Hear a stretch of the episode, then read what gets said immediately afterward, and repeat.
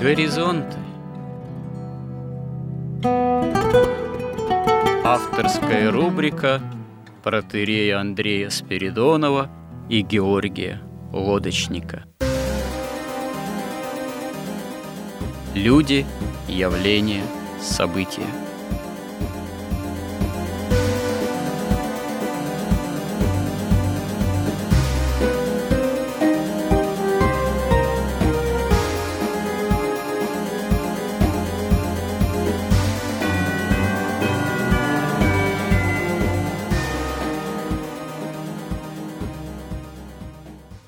Добрый день, уважаемые радиослушатели. В эфире радио «Благовещение» и в нашей постоянной рубрике «Горизонты» я, протерей Андрей Спиридонов и мой добрый собеседник Георгий Лодочник. Продолжаем говорить на темы в обширном цикле «История как промысел Божий», в данном случае на темы, связанные с творением, происхождением человека, самым началом земной истории, шестодневом – Подошли мы уже к теме достаточно важной и непростой, как грехопадение, но надо заметить еще, наверное, не, не все обсудили относительно, можно сказать, статуса первородного человека.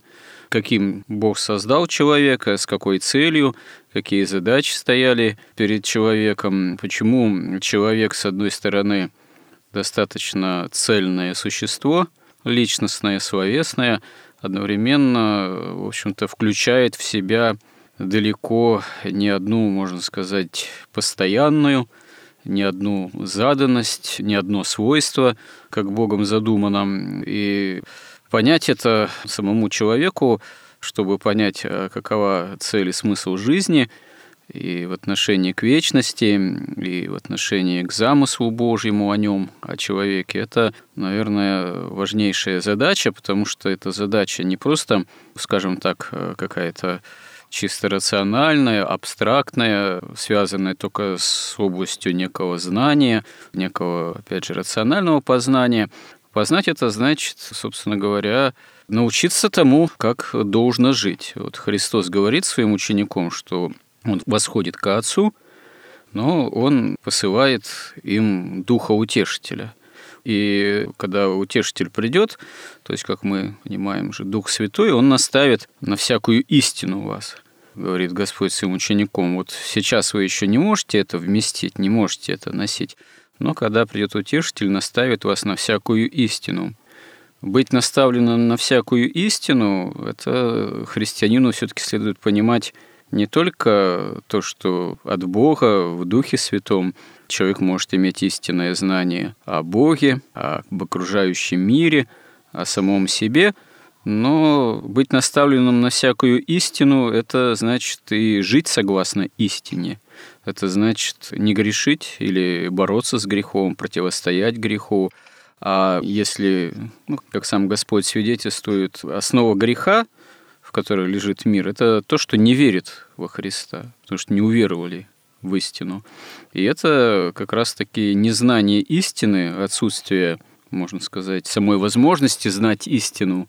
Если ты не наставлен в истине, то, соответственно, ты будешь жить не по истине и, ну, фактически будешь жить именно в таком греховном развитии и будешь склонен к греху, и грех, понятно, отлучает человека от Бога. Вот это все в человеке-то возможность того и другого жить по истине, искать истину, восходить к истине и в истине, и уклоняться от истины все-таки заложено еще до грехопадения. Именно в состав сложной природы человека заложена возможность выбора – Вообще, действительно, мы об этом сейчас, наверное, и поговорим, в человеке не просто заложены какие-то разделения, а достаточно сложная природа у человека. Как минимум, человеческая природа разделяется на душу и тело. А вопрос, что такое душа, на это нет, кстати говоря, исчерпывающего определения классическая схема святоотеческая, трехчастное деление человека, да, душа, тело, а высшая способность, высшая часть человека. Некоторые святые отцы рассматривали дух как высшую способность души. Ну, вот такая Богом заложенная иерархия в человеке – это дух, душа, тело. И одно должно другому находиться в определенном подчинении, просвещаться прежде всего духом в общении с Богом. Как мы уже говорили, э, в человеке есть безусловное различие мужского и женского пола. Хотя, как мы тоже уже заметили, мужчина и женщина, они бытийно в общем-то, друг другу равносущны, то есть и женщина, и мужчина, также в них вот эти вот деления, допустим, на дух, душу и тело, без всякого различия имеют место быть. Но далее святые усматривали, не только святые философы, что, безусловно, в человеке есть начало разумное, разум, ум – ну, можно в каком-то смысле сказать, что рациональное начало, а есть начало и сердечное, сердце, сердечная деятельность, и есть чувственная сфера. Надо понимать, что в первородном состоянии заложено это все в определенной тоже иерархии, в определенной цельности, в определенном равновесии, которому человек должен был бы следовать, восходя к Богу, имея задачу богопознания – укрепляясь в этом, но человек, как мы понимаем, этого не исполняет. Человеку дана еще свобода воли при всем том составе, который я уже упомянул, человеческой природы. У человека есть еще и воля, воля и свобода выбора. И вот свобода выбора человека при всем вот этом его составе изначальном, она оказывается не в пользу исполнения заповедей, заповеди в том числе а не вкушение древа познания добра и зла. И еще, что в самой Библии указывается, это может быть самый есть еще главнейший бытийный фактор, человек создан по образу и подобию Божьему. То есть Бог заложил в природу человека такое фундаментальное свойство, которое делает человека, можно сказать, своим Богу, делает человека способным к познанию Бога, делает человека способным к полноте вечной жизни с Богом собственно говоря, достижение подобия – это как раз и есть в таком случае реализация вот этого изначального свойства, фундаментального образа Божьего, который неустраним, но может быть потемнен или искажен. А вот достижение подобия, по мнению святых отцов, это как раз-таки достижение, осуществления человеком вот этой сверхзадачи, важнейшей познания Бога и утвержденности в полноте жизни вечной, именно уже в райском состоянии, вхождении в полноту общения с Богом, достижение, ну, это уже актуально для человека отпадшего от Бога, обретение вновь достижения Царства Небесного, полноты именно Царства Божьего. Вот этот комплекс, э, можно сказать, свойств и вопросов, которые могут возникать применительно к тому, что я уже сказал, может, и не все упомянул, что, собственно говоря, можно включить в понимание природы человека, его статуса, его задач, это действительно картина довольно непростая, а еще и с грехопадением человека, с искаженностью человеческого существа – с тем, что мир возлежит, это еще и, можно сказать, осложняется и как раз-таки вот этим, выражаясь философским языком, фактором, который человека ну, отягчает и, собственно говоря, детерминирует человеческую жизнь делает природу человеческую отягченной, и поэтому мы вынуждены рассуждать обо всем этом и о первородном человеке, состоянии человека, ну и уже о спасении во Христе, который возвращает человека даже не просто к первородному состоянию, как святые отцы говорят, к выше, чем первородному состоянию, к состоянию нового Адама во Христе. Но мы, естественно, об этом вынуждены говорить, находясь и сами состоянии падшей человеческой природы и имея в виду вот именно это ее состояние. И вообще, действительно, вот почему в человеке вот эта свобода воли, она себя вот уже, можно сказать, постепенно, ну, имея в виду, что мы будем обсуждать уже, может быть, подробно не в этом еще сюжете, а в следующем или в последующих грехопадения человека, но почему же вот все-таки свобода воли оказалась в человеке реализовано недолжным образом, что послужило к этому такой предпосылкой. Почему Бог, предвидя это, если так можно выразить, не обезопасил от, от падения человека каким-то, может быть, более, что ли, гарантированным образом. Я понимаю, что это такое суждение или попытка такого допущения, наверное, богословски не совсем, может быть, даже и уместная, если исходить из э, такого вот апостольского суждения, что будет горшок э, обращать претензии горшечнику, почему ты меня таким вылепил. Но все равно это остается в человеке порой недоумение, зачем же Бог это допустил? Ведь Адам и Ева, да, отпали от Бога, а страдает, можно сказать, по сей день тысячелетиями все человечество, все потомки наследуют эту вот греховную, в том числе поврежденность человеческого э, существа, да еще и помимо человека вся тварь совокупно стенает и мучается, и до ныне ожидая откровения сынов Божиих. Что же было действительно еще в первородном состоянии человека э, такого, что все-таки расположило его к выбору не исполнять заповедь Божию, а фактически нарушить ее? Ну, тогда, забегая вперед, мы должны вспомнить, что соблазнил Еву именно змей, который был хитрее всех зверей. Полевых, по-моему. Да он был хитрее всех. То есть, как у нас уже по-русски давно говорится, хитрость – это ум дурака, но мы говорили о том, что вот все-таки все животные – это отражение того, что существует внутри человека, его движение души. И вот эта хитрость, вот это лукавство, оно, видимо, и тоже было присуще какой-то степени человеку, потому что это связано со свободой воли. А свобода воли, собственно, делает человека человеком, и без свободы воли существо не может любить. Вот как опять же писал Максим Исповедник, что благобытие есть причина творения. То есть Бог, как благой по своей сущности, и Он создал творение как благобытие, а Эрос является его совершенствующей силой. Не знаю, из чего уж Бог исходил, но вот так создан мир. Бог создал творение как благобытие, и он создал как бы вершину этого творения, объединяющее в себе, по сути, все творение от неба до земли. И через это существо, через человека, он присоединяет к себе творение, и творение начинает тоже существовать в благобытии.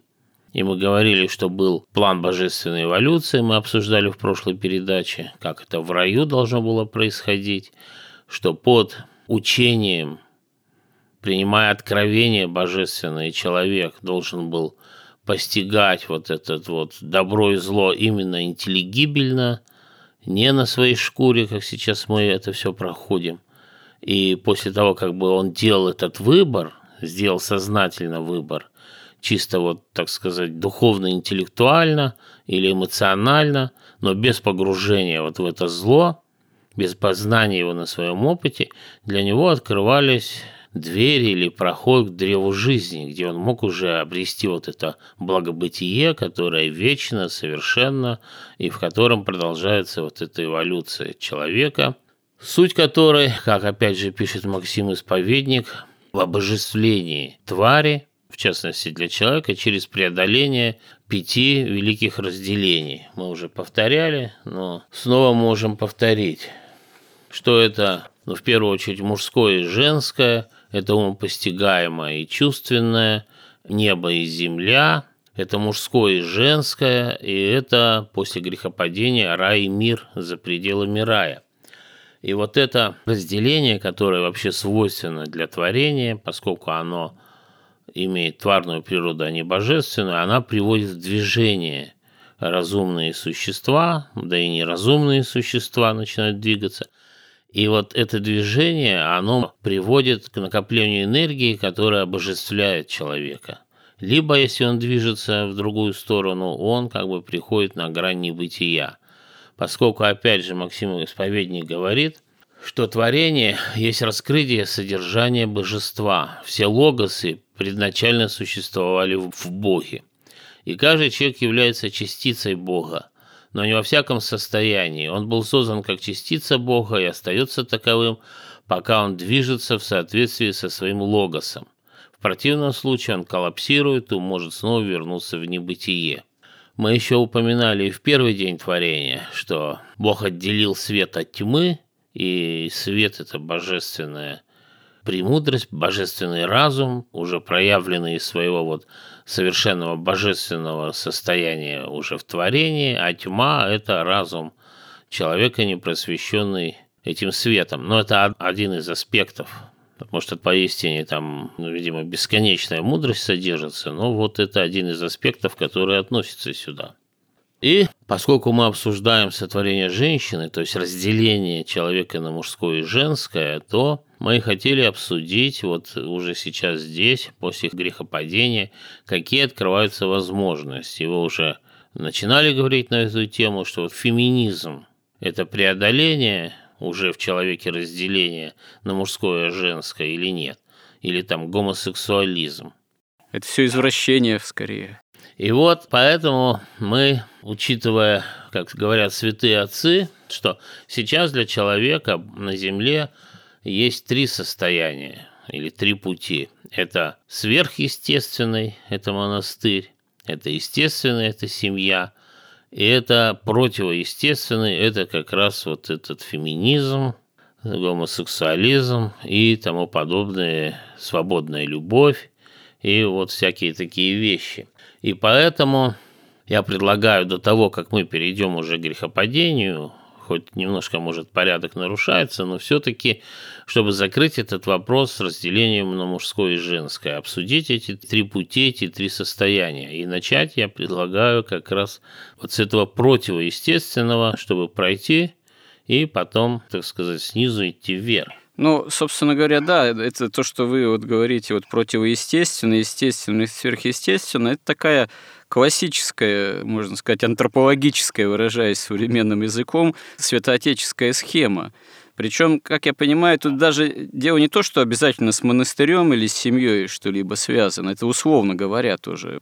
Хотя, ну, вот как бы в самом образе, жанре, что ли, жизнедеятельности, это да, можно вот именно так классифицировать. Но святые вообще говорят, что вот противоестественное состояние, это вот именно состояние человека, родившегося в этот мир, достигшего более-менее сознательного возраста и не имеющего веры и не имеющего инструмента борьбы с грехом, то есть не знающего истины которая, как вот Христос говорит, может наставить на всякую истину.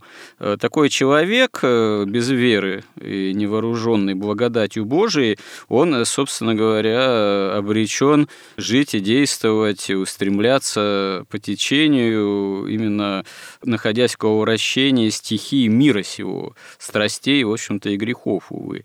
Состояние естественное – это когда человек уже, в общем-то, вооруженный верой, старается по вере свою жизнь строить, уже имеет инструмент борьбы с грехом и некое знание истины.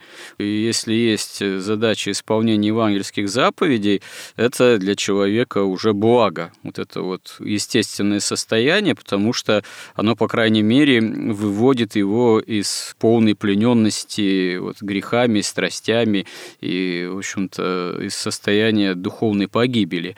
А уже выше естественное или сверхъестественное состояние – это это состояние достижения полноты благодати, можно сказать, состояние достижения святости и полноты Царства Небесного еще здесь, в этой земной жизни. Ну да, не случайно вы это классифицировали по слову уже святых отцов как э, монастырь, там, допустим, монашество, потому что наиболее, конечно, это осуществимо – достижения вот этого выше естественного, сверхъестественного, богоподобного состояния при жизни такой вот прямо подвижнической, удобнее всего, да, в монашестве это достижение духовного совершенства, можно сказать, преподобничества.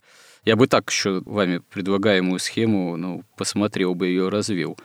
Это да, но мы сейчас хотели обсудить именно вот проблему пола, проблему вот разделения на мужское и женское – и каким образом человек призван и может снять это разделение. То есть, как бы, и тем самым продвигаться к обожествлению, к обожению, потому что божественная природа не имеет никаких разделений, никаких оппозиций.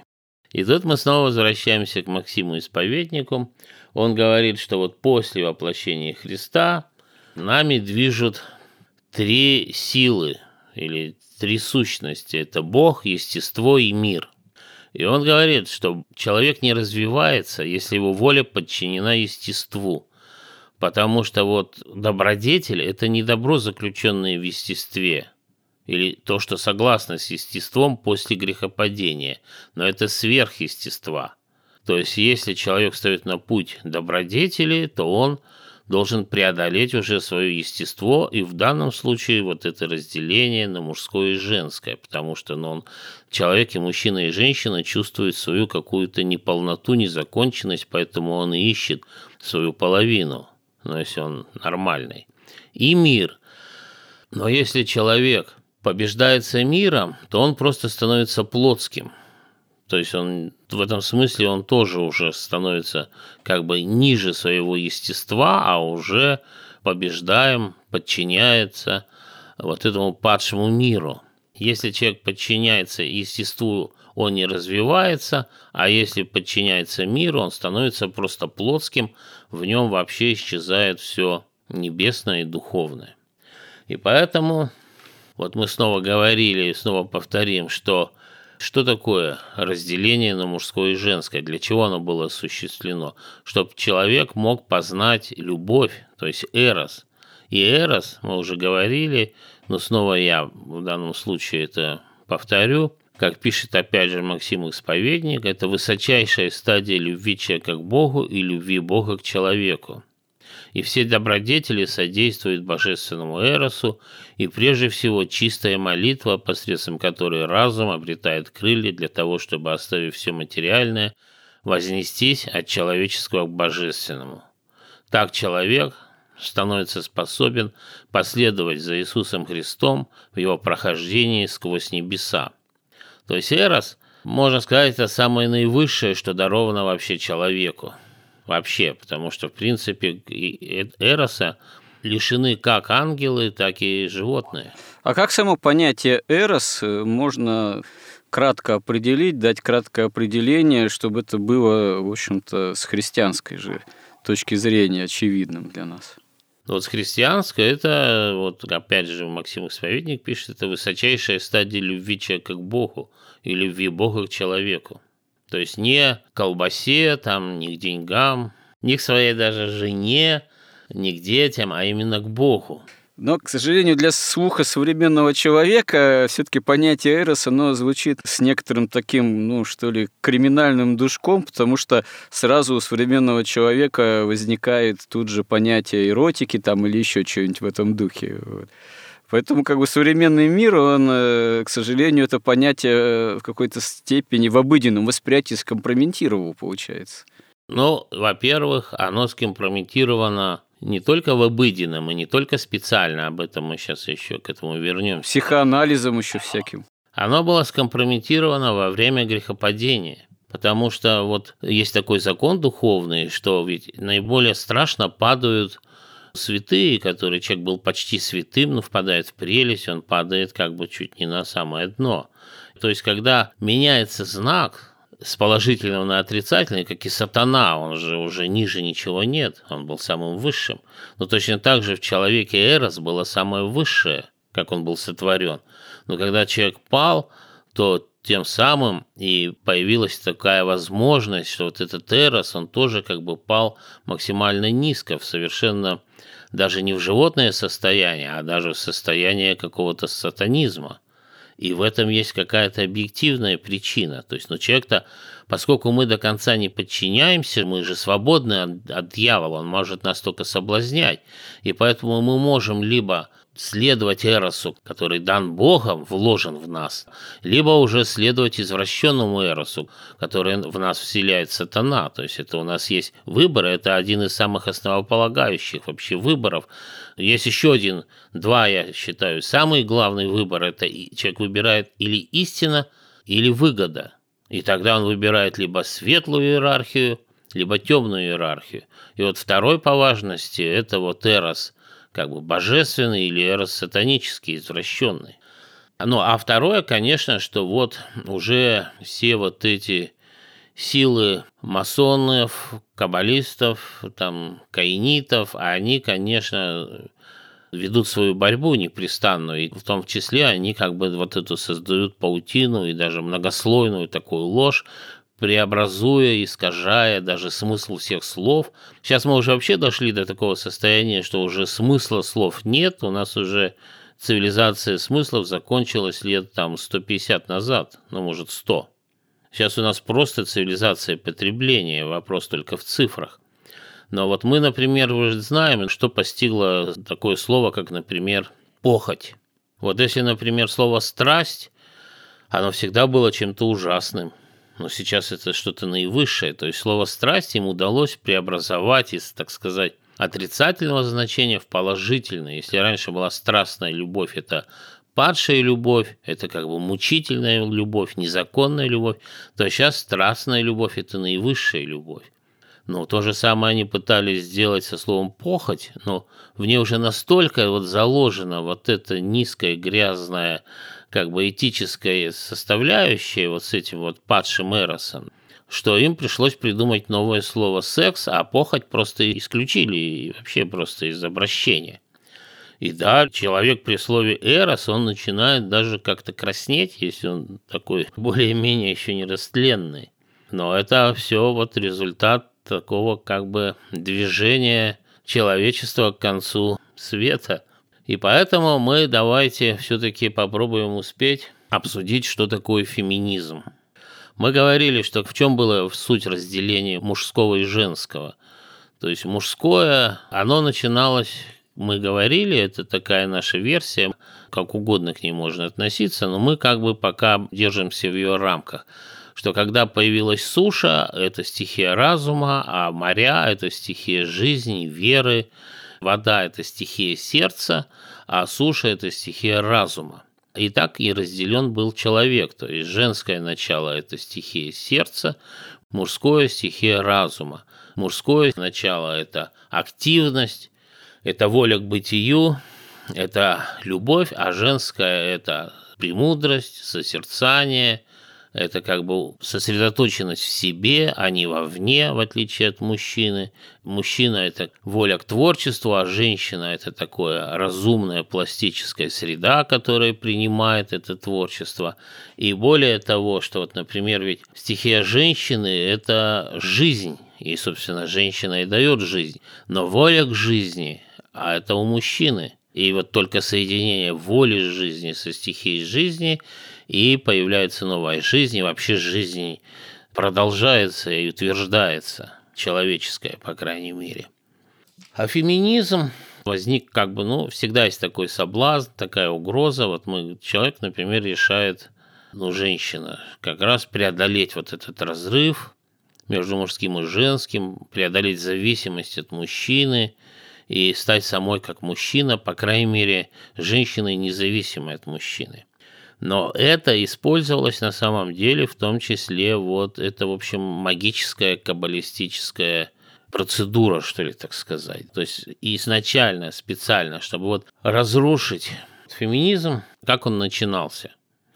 Он начинался с того, что сказали, ну давайте мы уравняем в правах, что казалось бы совершенно разумно, женщин с мужчинами. Но что происходит? И те, кто занимается кабалой, об этом, конечно, прекрасно осведомлены. Что происходит? Снижается вот эта мужская активность, вот эта воля, которая действует на женское начало, она снижается после этого. Когда она снижается, воздействие мужского начала на женское, женщины ощущают недостаток вот этого мужского начала вокруг и рядом – и начинается компенсация вот этого мужского начала, она начинает в себе развивать мужские начала, ну вот как, например, после какой-нибудь опустошительной войны. И при этом ее женское начало не развивается, мы сейчас подробнее об этом поговорим, а оно извращается. Но когда мужчины видят уже, что они не видят женщины, они не видят возможности фактически вот творить, приложить вот эту свою вот эту волю к творчеству, свою любовь, ее некому прикладывать, потому что женщина утрачивает свою женскую природу, и тогда извращается уже и мужская природа дальше. И возникает такой процесс с положительной обратной связью, когда извращается и мужская, и женская природа. Ведь, по сути, феминизм есть как раз такая непроизвольная реакция женщины на ослабление мужского начала в обществе. И это такая попытка компенсации мужского начала. И в семье то же самое.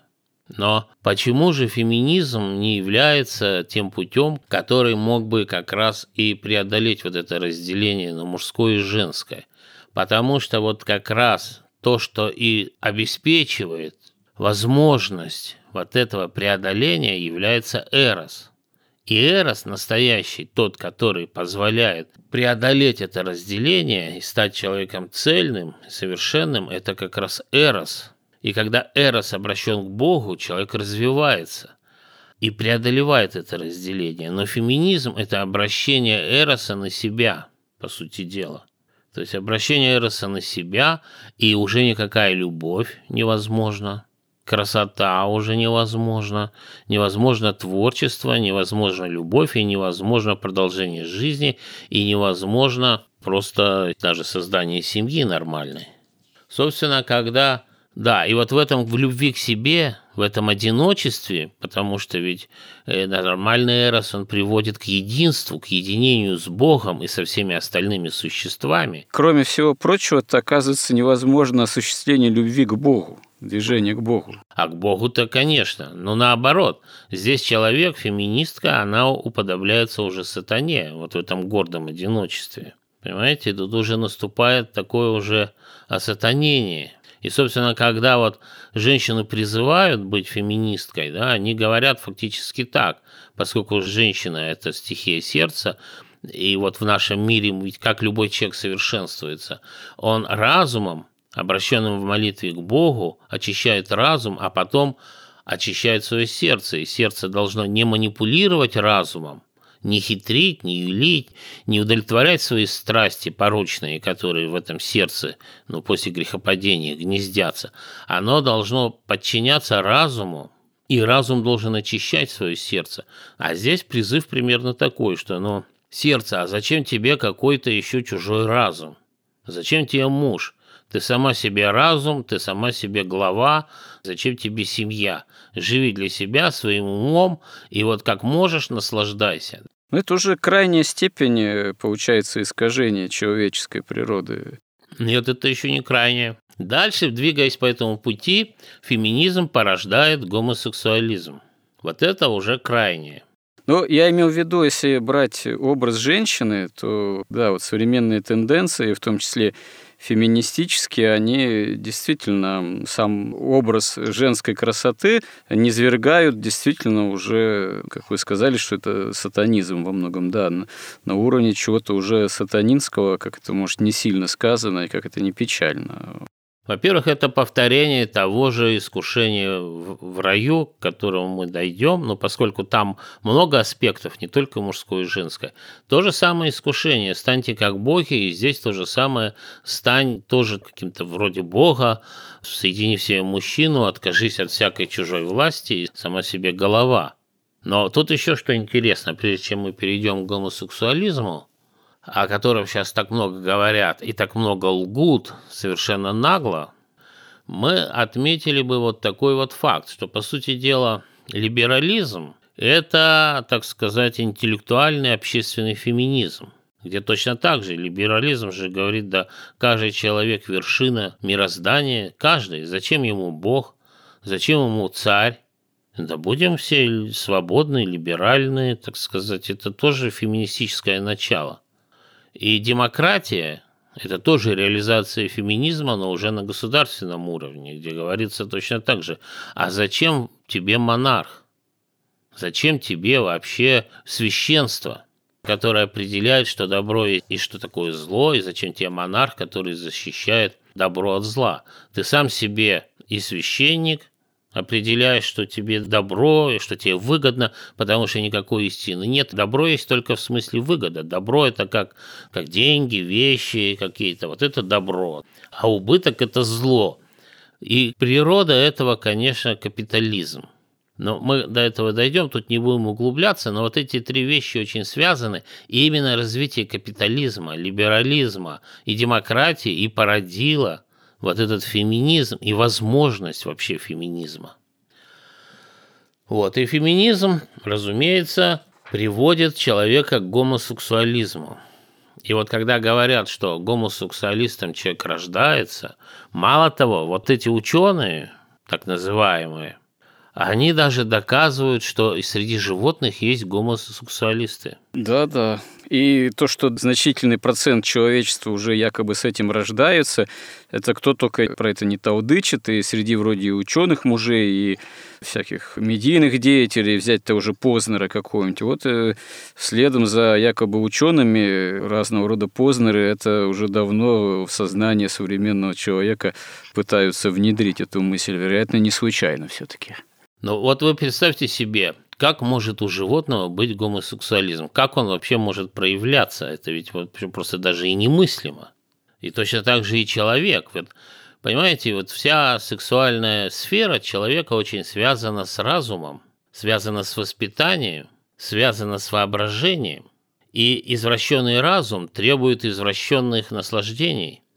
Извращенное воспитание порождает извращенные потребности – или хотя бы неявные. Вот когда мама-папа, у них секс одеты, ведут себя одинаково, оба моют посуду, оба ходят на работу, вот этот вот такой вот либеральный идеал, то ребенок, он не чувствует различия. Ребенка воспитывают также унисекс. Ведь мальчиков воспитывают как? Это отвага, доблесть, долг, это решимость, ответственность, это активность. Девочку воспитывают это но в первую очередь чистота, верность, там, нежность, трудолюбие, понимаете? А когда ребенка с детства, с нуля там, месяцев начинают воспитывать как унисекс, в нем не развито ни мужское, ни женское начало.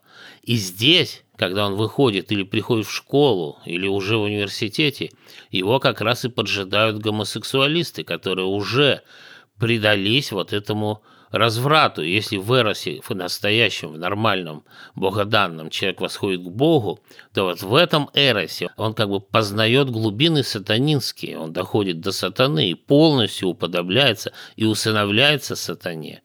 Они говорят, вот любовь. Какая любовь? У них любовь-то, слово любовь извратилась, она только любовь к колбасе, любовь вот к этим извращенным наслаждениям. Никакой любви не может быть, потому что ну, люди унижают себя до такой степени, что бесы хохочут просто – глядя на человеческое существо, которому дарован вот этот дар Эроса, которого больше ни у кого нет в мироздании, а он его использует вот таким, ну, вообще унизительным каким-то просто ниже скота, когда опускается человек. Это называется любовью, и говорят, а у нас есть право. Да, в либерализме есть право любое у человека.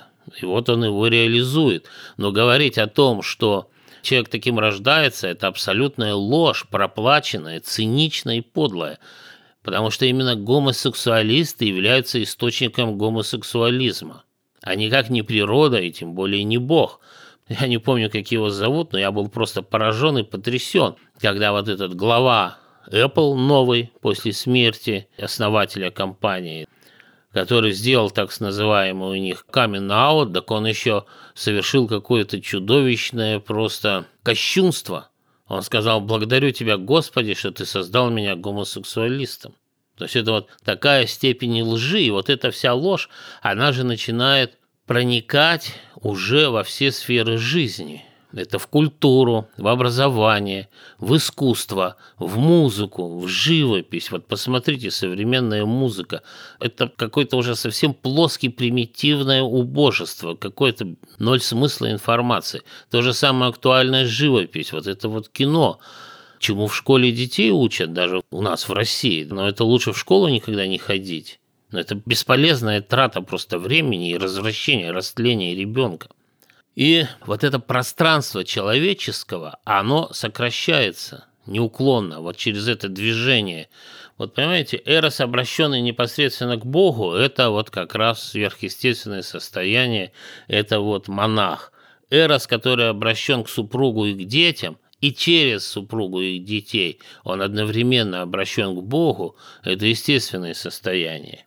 А вот феминизм, гомосексуализм, Точнее, даже так можно сказать, что феминизм – это эрос, обращенный на себя, а гомосексуализм – это уже эрос, обращенный к сатане. такие можно ввести градации.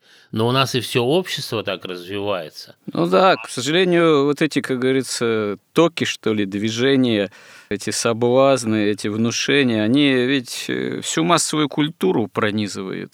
Кинематограф в том числе. Ну, вот эти вот именно такие извращенные. Это, можно сказать, на всех уровнях светского общества, вплоть до каких-то самых элементарных бытовых проявлений, вплоть до внешности, например. И мне тут просто вспомнился рассказ того благочестивого паломника, что вот он провел ну, достаточно относительно длинное время на Афоне и успел отвыкнуть от образов, так сказать, внешнего мира. И вот стоило ему сойти с парома, возвращаясь с Афона в граде Уранополис, как первым делом ему бросилось в глаза с пристани, вот когда он двигался, движущаяся, в свою очередь, на велосипеде женщина – не знаю, в чем она была, в шортах, там вся раскрашенная, разукрашенная. Я, говорит, так, говорит, испугался, у меня было такое ощущение, что это на велосипеде едет бес. Ну вот я могу сказать, хоть я и не велосипедистку видел, но я просто когда после Афона сошел на пристань, я увидел, как мне показалось, просто голых женщин.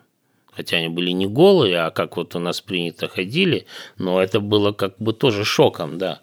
И вот смотрите, получается, что эрос как молитва, как высшая форма познания Бога, как способ постижения истины божественной, как высшее проявление любви обращается в полную свою противоположность, в постижение вот этих самых глубин сатанинских, в какое-то погружение в какую-то тьму, невежество, какой-то примитивизм, божество и какое-то вот это образ зверя, в какой-то садизм и насилие, и вообще в ненависть, буквально в ненависть ко всему высшему, что есть в человеке. И ведь это происходит, да, и в образовании, и в культуре, и, можно сказать, уже и в медицине в какой-то степени, и в государстве, и в праве, и в обществе, и в морали. И фактически, да, вот и мы уже видим, наступает следующий этап, это вот это цифровизация, цифровое рабство, и человек уже не в состоянии не только сопротивляться, он не в состоянии даже понять, что с ним делают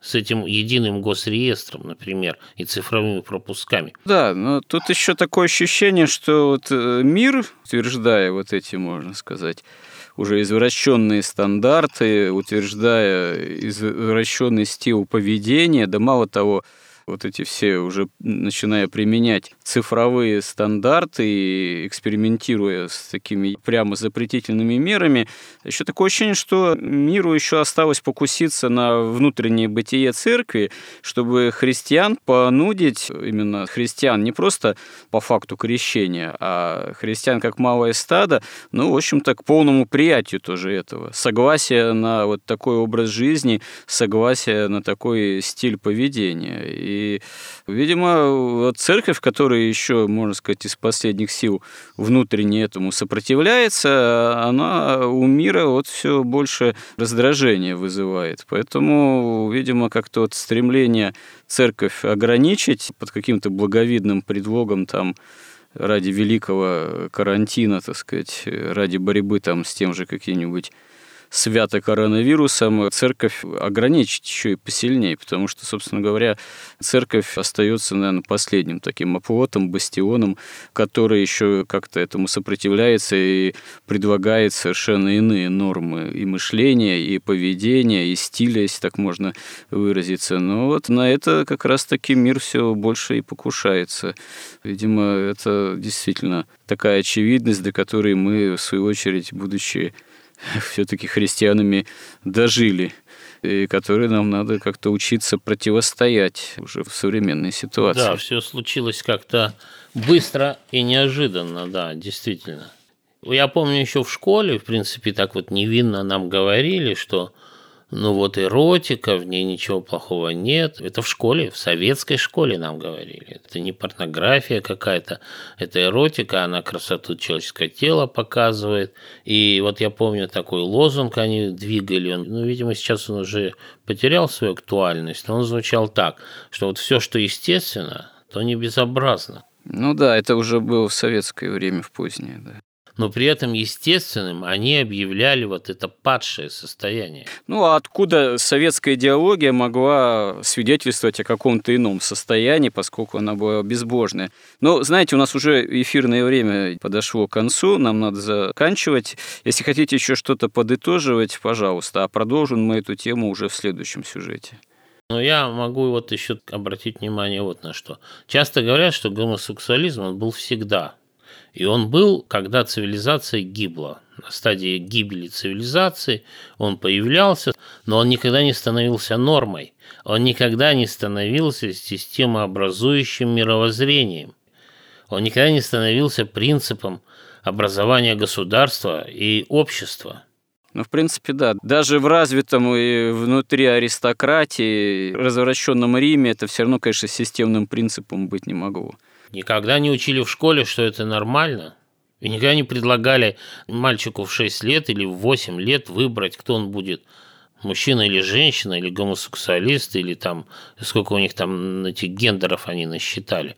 Собственно, мы и можем уже понять, что вот это вот уничтожение личности, уничтожение вот представления о добре и зле, о любви, о Боге, о какой-то чести, долге, отваге, там, верности, преданности, чистоте и нежности, все делается для того, чтобы, ну, как говорили и любимый там был один из важнейших тезисов масонства. Это разнуздать, чтобы взнуздать. Вот они разнуздали, а вот теперь начинается этап взнуздания, когда начинаются цифровые пропуска, цифровые паспорта, единый реестр данных, где можно одной кнопкой что угодно да, сделать. Потом еще всеобщая вакцинация, и что еще там будет да, всеобщее. Штрафы, да. штрафы за отказ от вакцинации ну и так далее. То есть вот сейчас начинается взнуздание. Вы, может, что-нибудь э, скажете более оптимистичное завершение? Абсолютный оптимизм меня внушает следующее, что Христос сказал, «Создам церковь мою, и врата ада не одолеют ее». То есть свободу воли никто человеку нарушить не может. Отменить свободу воли невозможно. И, как говорил апостол Павел, что ни глубина, ни высота, никакая тварь, ничто не может отключить нас от любви Божией. И несмотря ни на что, как раз вот в церкви человек и может оставаться человеком, не поддаваться это рабство, он может слушать, ведь открыто доступна настоящая музыка, настоящая живопись, настоящая литература, открыто богословие, есть литургия. Собственно, и надо нам учиться быть церковью, вот нам, христианам, надо учиться формировать в себе церковь как богочеловеческий организм, э, не бояться этого – и тогда действительно врата ада не одолеют нас, потому что они не могут одолеть церковь. Будем действительно к этому стремиться. Тут, мне кажется, церкви надо все-таки сделать какое-то волевое усилие и каким-то образом заявить, что никто не может закрывать церкви. Никто. Ни при каких обстоятельствах. Это, я думаю, тема для размышлений не только в границах наших сюжетов, нашей передачи «Горизонты», а это вообще тема для всего соборного разума церкви как таковой. И я очень надеюсь, что это действительно в ближайшем будущем с нами, как со всей церковью, тоже будет происходить. Понимаете, вот если любой дворник сможет закрывать церкви по своему усмотрению, то нам придется спасаться всем как-то поодиночке. Спасаться поодиночке – это не совсем уже дело церкви это, скорее всего, дело просто самовыживания, вот, а церковь это все-таки литургическое собрание, вот, пусть иногда минимальное, но литургическое ну, или собрание. в катакомбах как-то. Если будем живы, и у нас будет возможность эти сюжеты записывать, еще это все мы будем иметь возможность обсудить. Храни Господь. Горизонт на радио Благовещение.